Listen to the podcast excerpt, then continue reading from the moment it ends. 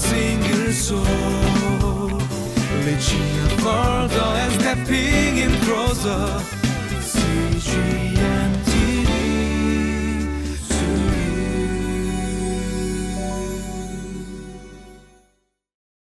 Hello, my name is David, and it's truly a pleasure sharing God's Word with you today. Uh, as we start off May, um, we're going to be getting into the book of Colossians. And uh, before we get into chapter one, I kind of want to give you guys a um, just a little bit of background information, uh, the context in which Paul wrote this letter, and uh, the reasons why he wrote it, and to whom he wrote it.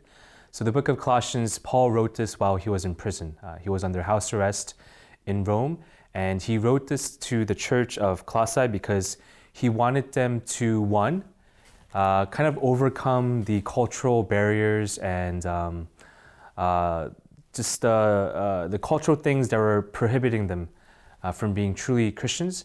And two, um, he wanted them to overcome a lot of um, heresy that was going on during the church that time. So, the early church, the first church, um, they had a lot of persecution uh, by the Roman government. Uh, Emperor Nero was pretty much uh, blaming the church for Rome burning, and he was blaming the Christians for doing a lot of bad things. So there was heavy, heavy persecution on the Christians. And two, the church was getting attacked in the inside by people uh, preaching a different gospel than the true gospel, uh, a different gospel than the gospel that Paul had uh, taught them.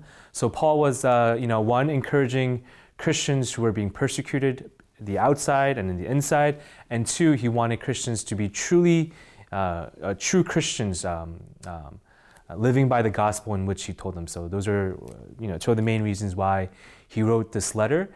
And um, uh, Colossians is very interesting because there's total of four chapters, and uh, it tells you in chapter one we see the supremacy of uh, of Christ, why Christ is superior than the angels, is superior than uh, the prophets, and why we need Jesus Christ in our lives and how to live as Christians um, once we have received the Spirit, once we have really accepted Jesus Christ as our Lord and Savior, how to live that life. So let's get into the first chapter.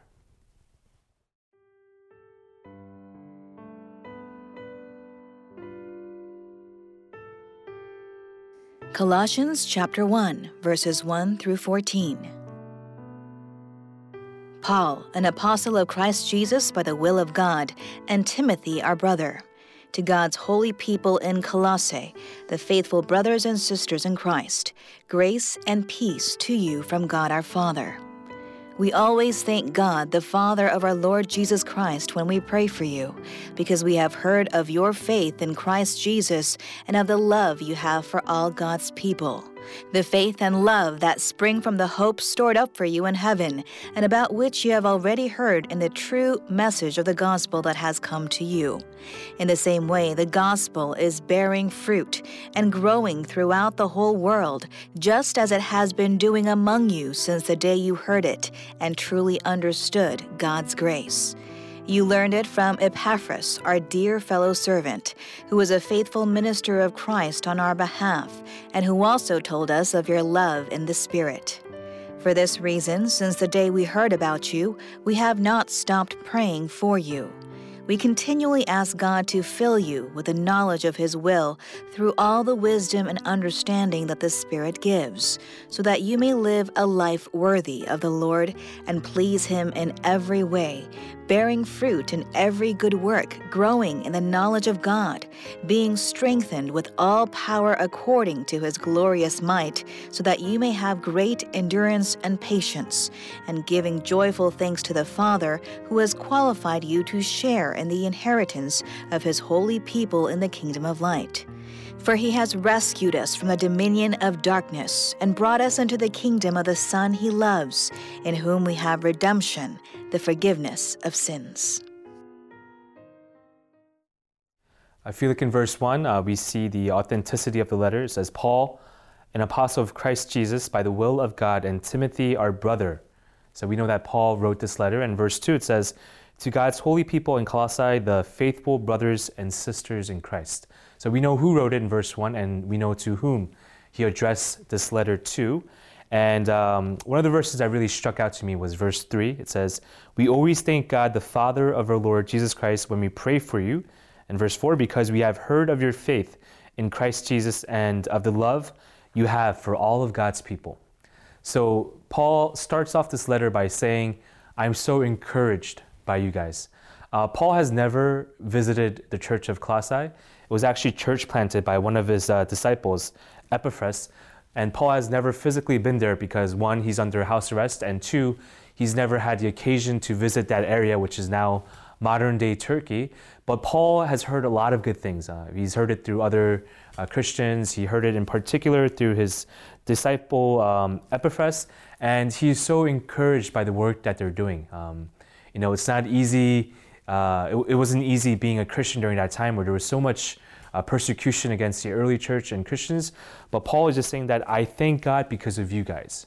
And I think the lesson uh, that we should learn from this is uh, we could truly be the salt and light, and we could carry the scent of Christ wherever we go. Uh, what I think one of the strongest and one of the most powerful uh, tools for evangelism it's it's how we live our lives.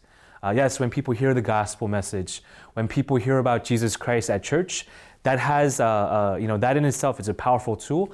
But I think when we share our lives with people, when people see how we live, and when people see how uh, Christ is living in us and how my character changes because Christ is in me, that in itself becomes a powerful, powerful tool. And, you know, Paul is saying, you know, I've never met you guys physically, you know, we've never met eye to eye, uh, we've never met in person, but he's saying, I always thank God every time I hear you, hear about you guys, and uh, whenever, uh, every time I pray for you, because of your faith in Christ Jesus and because of the love you have for all of God's people. So Paul doesn't really go into details exactly what they did, but we know through the statement made by Paul that they must have done a lot of good work.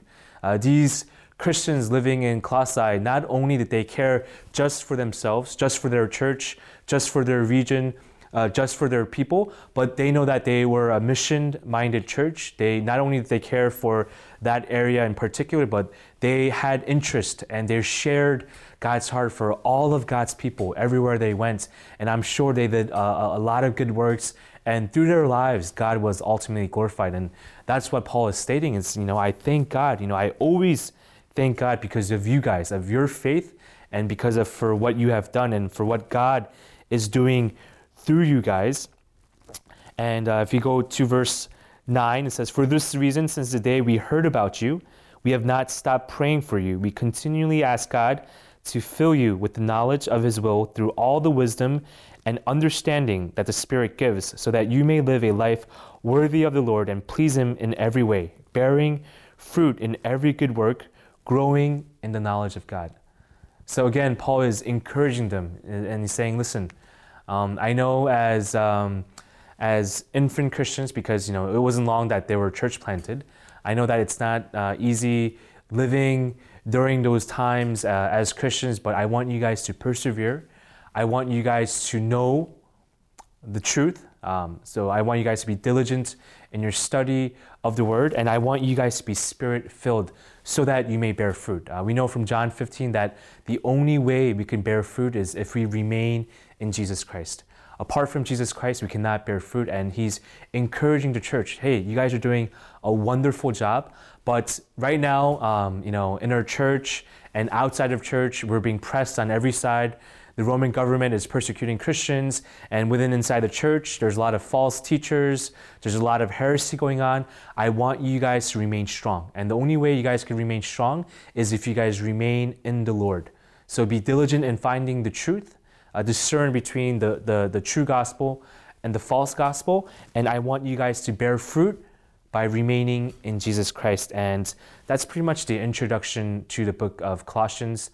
Uh, Paul starts off by saying, Listen, I'm so encouraged by you guys. I'm encouraged by your faith and the good works you're doing. And I want you guys to keep on bearing fruit. And the, and the way we could continue to bear fruit is if we remain in Jesus Christ. So that's pretty much the introduction of the first chapter. And Paul is going to explain uh, why we need Jesus Christ, what happens once we receive Jesus Christ, what how we should live as um, as Christians, as real Christians, not just Christians on the outside. So, you know, I'm kind of excited to continue sharing God's word with you. So let's go into time of prayer.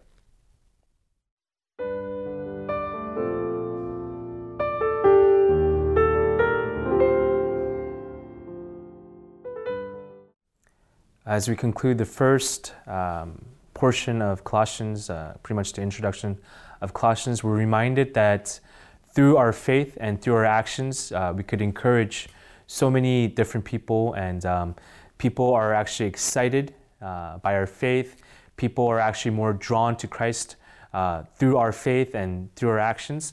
So I think it's a reminder for us to really keep our eyes focused on Jesus Christ, uh, keep our eyes focused on God, and that's the only way we could bear fruit. Apart from God, apart from Jesus, we're not able to bear fruit. So I think it's a good reminder, just as Paul was uh, so impressed and so encouraged by the church of uh, Colossae and you know these faithful brothers and sisters in Christ for what they were doing. Not only were they just taking care of themselves, but they had a genuine heart and genuine love for all of God's people. So let's carry that same mindset as we go into the book of Colossians. So let's go into time of prayer, and I'll end today. Uh, dear Heavenly Father, thank you so much for the word you have given us today.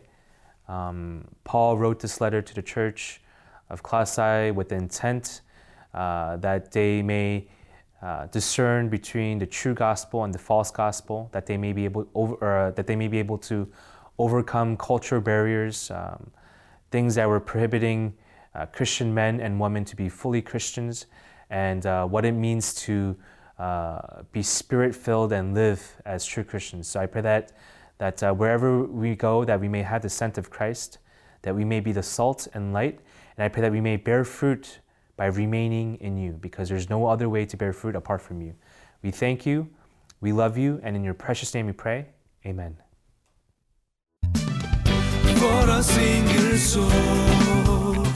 Лечи на хорда, е степинг ин проза Всичи е